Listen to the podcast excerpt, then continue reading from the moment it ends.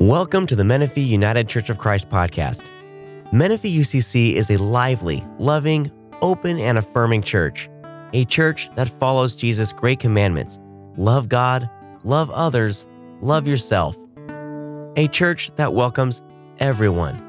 A church that speaks truth to power. And a church that works for justice more than just us.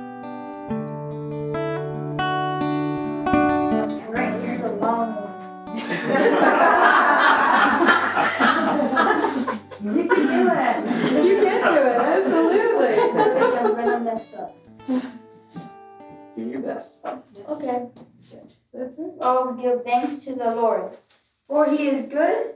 His steadfast love encourages forever. Let Israel say, His steadfast love encourages forever. Open to me the gates of the restoredness, that I may enter through them and give thanks to the Lord. This is the gates of the Lord, the righteousness shall enter through it. I thank you that you have answered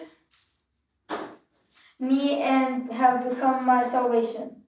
The stone that has that the builders rejected has become the chief cornerstone. This is the Lord doing his it is marvelous in our eyes. This is the day that the Lord has made. Let us rejoice and be glad in it. Save us, we beseech, um, beseech you, O Lord. O Lord, we beseech you, give us success. Blessed is the one who comes in the name of the Lord. We bless you from the house of the Lord. The Lord is God, and he has given us light behind the festal position with branches up uh, to the horns in the altar.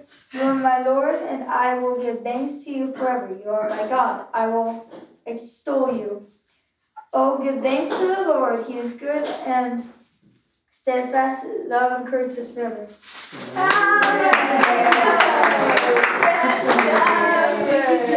That's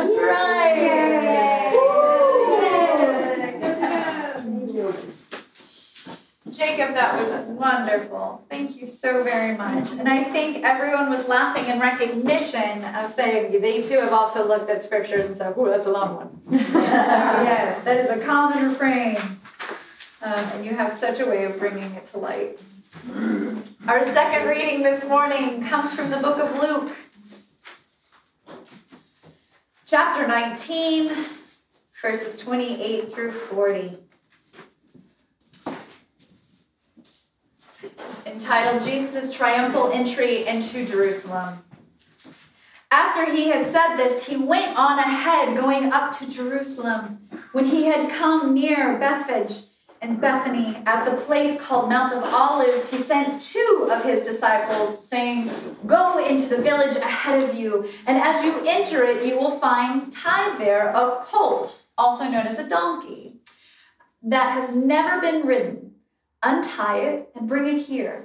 If anyone asks you, why are you untying it? Just say this the Lord needs it.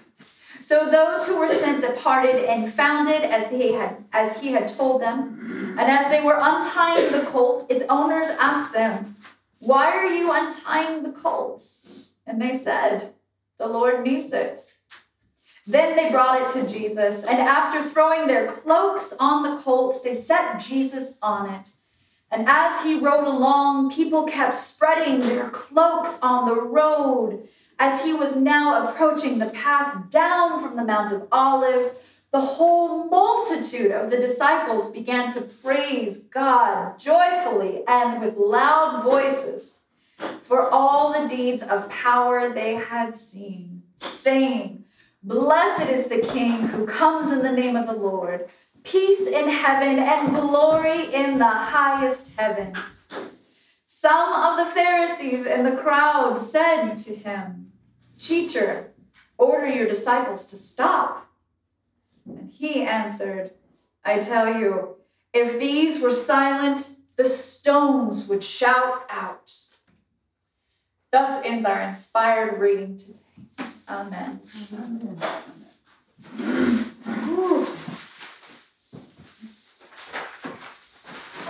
So it's Palm Sunday.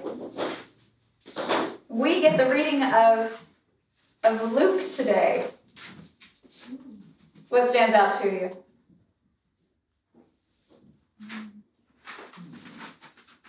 they weren't arrested for stealing the colt.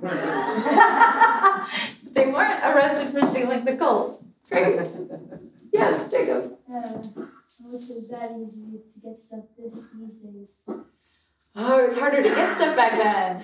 So we, It's we have like, the Lord needs this. Yeah, I have a donkey now. that's It's right. like, but this days, hey, Lord needs this. You're arrested. It's like, can you buy it? Yes. Yeah, there's no question.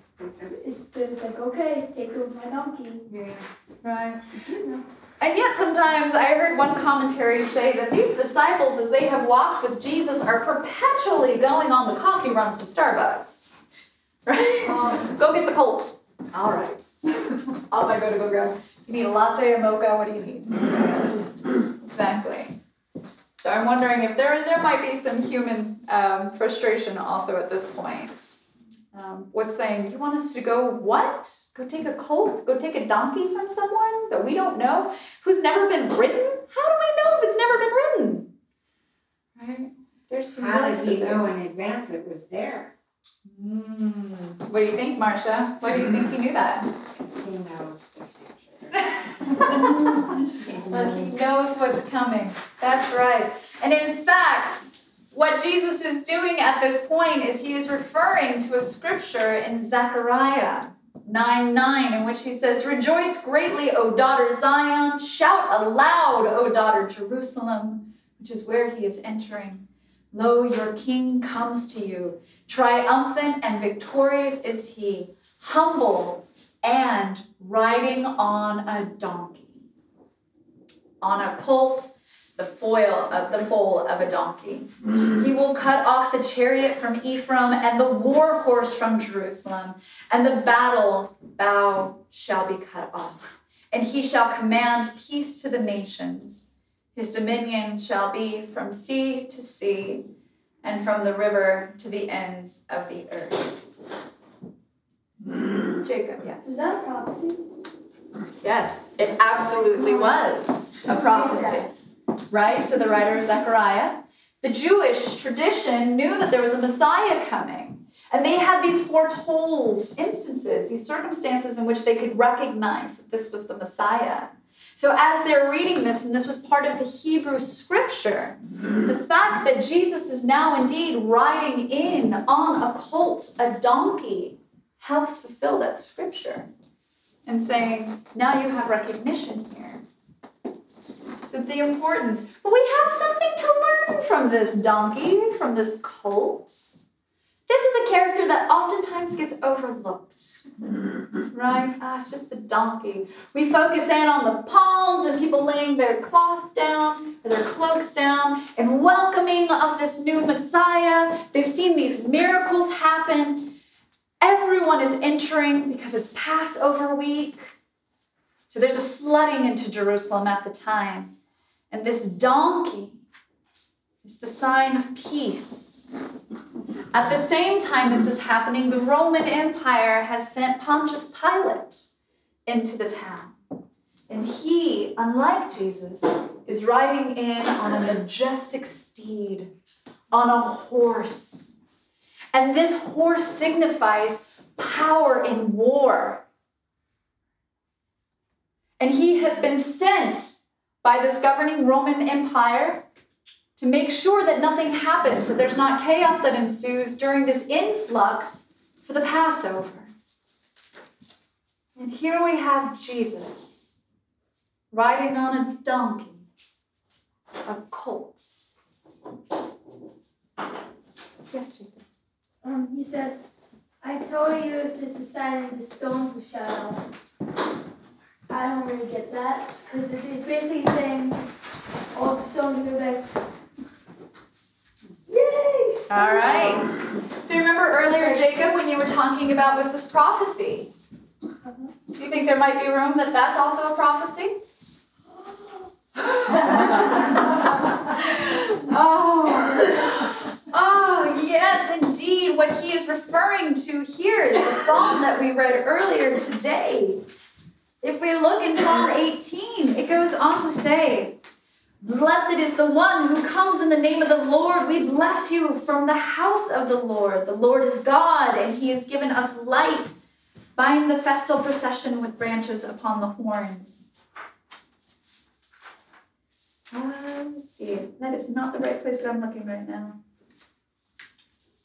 In Psalm 18, it talks about exactly what you're talking about. And in fact, it also is referenced in Habakkuk, which is another Old Testament scripture. Habakkuk 2 9, or chapter 2, verses 9 through 11 says, Alas, for you who get evil gain for your house, setting your nest on high, to be safe from the reach of harm. You have devised shame for your house by cutting off many peoples. You have forfeited your life.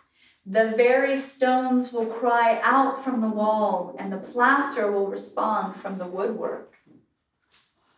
Once again, this is prophecy of saying, even if I silence all who are here, essentially, God will still find a way to receive this, to be praised. Well said, to be praised. My goodness, I can imagine that that has lifted some pressure off of Jesus. Just saying, I still trust. What you're asking me to do, I can't stop this. This is about God's business. This is about God's work.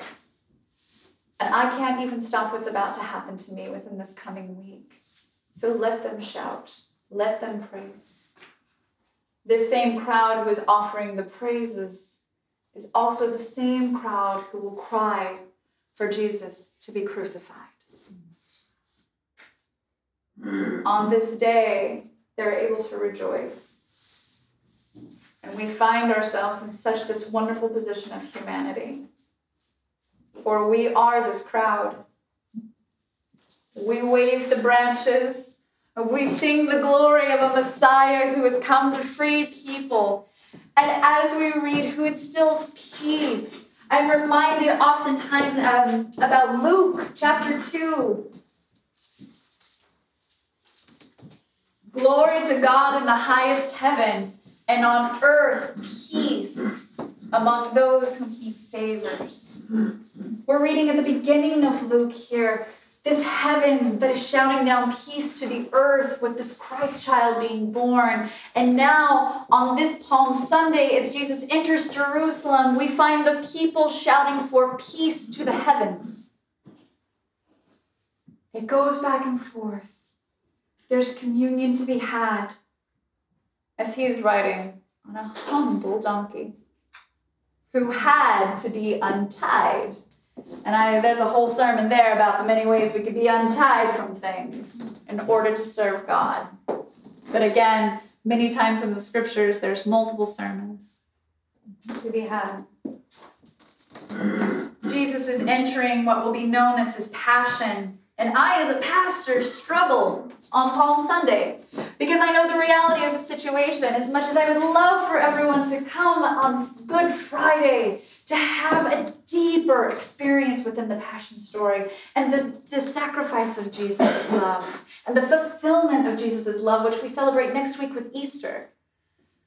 But if you miss that part, I, I feel a responsibility today to say that we cannot just go from joy to greater joy. That is not the journey. We go from joy to sorrow, to suffering. As Jesus enters, as he's coming down from the Mount of Olives and he's being heralded, is it possible that he knows possibly what's awaiting for him as he enters into these city gates? Does he know that his time, that this is the last week of his life? And I ask you for a moment to question what might it be like for you to know you have one week left and to be adored as you come through, that you are worshiped and praised, and hearing all this clamoring around you, knowing what it is that you carry as you ride in. What would that be like for you? Overwhelming. Overwhelming. Absolutely. Jacob. Insane. Insane. Absolutely. Yeah. Heartbreaking. And I wonder if disconnecting, isolating, and yet so full of purpose, maybe. Love, to know that you are so loved. Love to know that you are so loved. And as we wave these branches and these palms and we lay down the cloak in preparation for the Easter, they do not yet know that there is an Easter to come. That must suck. Well said, Jacob. right. And yet, yes, Jennifer, People are going to turn on mm-hmm. they're going to turn on him. And, but it's all perfect, it's all in, in the plan, the purpose to redeem the world. So there's deeper than that. Deeper than that. Yes. Jacob. And then we'll get to you, Marsha. How does God relate to Easter? We're gonna get there. Might not be today, but we're gonna get there next week. I know. You're welcome to preach it if you'd like. Yeah, okay. Marsha. Well, the people that turned against him, did they do it because of fear for their life? Because you know how mean the Romans were. Didn't his own brother do that too? Kind of doubted him. Absolutely. Yes. We all have reasons why we do things. Even the ones who were closest to him denied him. Fear is an incredible motivator for protection and survival. So it very well could be that it was for fear because of the Roman Empire. And in the same turn, we could have been killed on the spot. They could have been. And at the same time, the Roman Empire was fearful of losing control. There's a lot of fear that goes into this story. There's a lot of fear that can be perpetuated even within the Christian institution, the body of Christ. Mm. I strive very hard to make sure that this is not a place inspired by fear, that this is a place of worship inspired by love. Because fear can manipulate and it can get people to do the things that they need them to do for a short time. Just in this example, that we move from the beginning of the, the week to by the end of the week, and how fear has transitioned from joyous celebration into calling for the death of Jesus Christ. And yet Jesus rides on and he continues to walk. And as we finish this morning, I invite you to participate with me by first, there's a liturgy by Emily Griffin.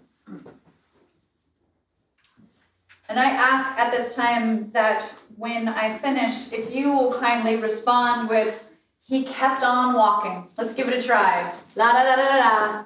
He kept on walking. He kept on walking. That's right. So here we go. I want you to imagine Jesus and his disciples walking dusty roads from one village to the next, where there were lame people and blind people that Jesus would heal, and then crowds would gather to hear him teach. Then on the way, Jesus would have all kinds of conversations with his disciples, trying to help them understand his mission and his dream of the world. All in the way, they were heading to Jerusalem, where Jesus knew he would come up against all the powers, where he would be abandoned, rejected, betrayed, humiliated, flogged, and nailed to a cross. And yet he kept walking. On Palm Sunday, we celebrate what is often called Jesus' triumph into Jerusalem.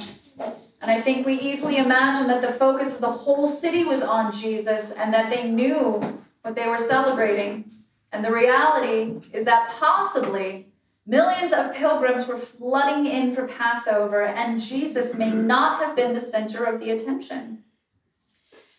It was his small band of followers who, in excited anticipation, imagined they were part of a royal procession and that Jesus would become king.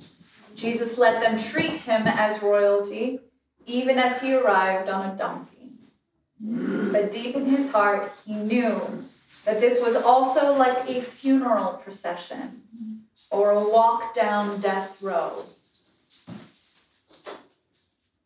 Jesus knew that every step he took was one step closer to death. He kept on walking. He knew that before he died, he would have to confront the center of religious power, those who use God's name to manipulate and control and oppress. He kept on walking. He knew that he would be betrayed to death by one of his friends and companions on the road. He kept on walking. He knew that he would be falsely tried by a corrupt and unjust legal system. He kept on walking. He knew the crowds were fickle and likely to turn on him as he, as they had prophet, um, as as they had the prophets before him. He kept on walking. He knew he would be mocked and humiliated. He kept on walking. He knew his dearest and closest friends would fail him, abandon him, deny him, and struggle to believe him. He kept on walking. He knew he would be flogged and tortured, almost beyond what he could physically bear. He kept on walking. He knew his mother's heart and the hearts of the men and women who loved him so would be broken. He kept on walking. He knew he would suffer an agonizing death and face the greatest confusion and darkness he had ever known. He kept on walking. He knew that if he was faithful to the end, he would know the greatest joy and bringing redemption to the world. He kept on walking. He knew that when all of it was through, he would return to the one from whom he came, the one who is perfect love. He kept on walking. When I think of Jesus and his way to the cross, I believe that with each step he was identifying more deeply with us, with all of us, especially the most broken parts of ourselves and our communities. He was identifying with all the pain and suffering and despair of a really messed up, broken, sinful, and lost humanity. He was identifying with all the oppressed and downtrodden ones. And he invites us to pick up our cross and take this path, the way of the cross. He invites us to walk in solidarity with others who are forced to walk a path of suffering, humiliation, and death. He invites us to know our own weakness and brokenness and not be afraid to keep walking. And I say these things humbly in the name of Jesus Christ. Amen. To contact the Menifee United Church of Christ or for more information, go to menifeeucc.org. Thank you for listening.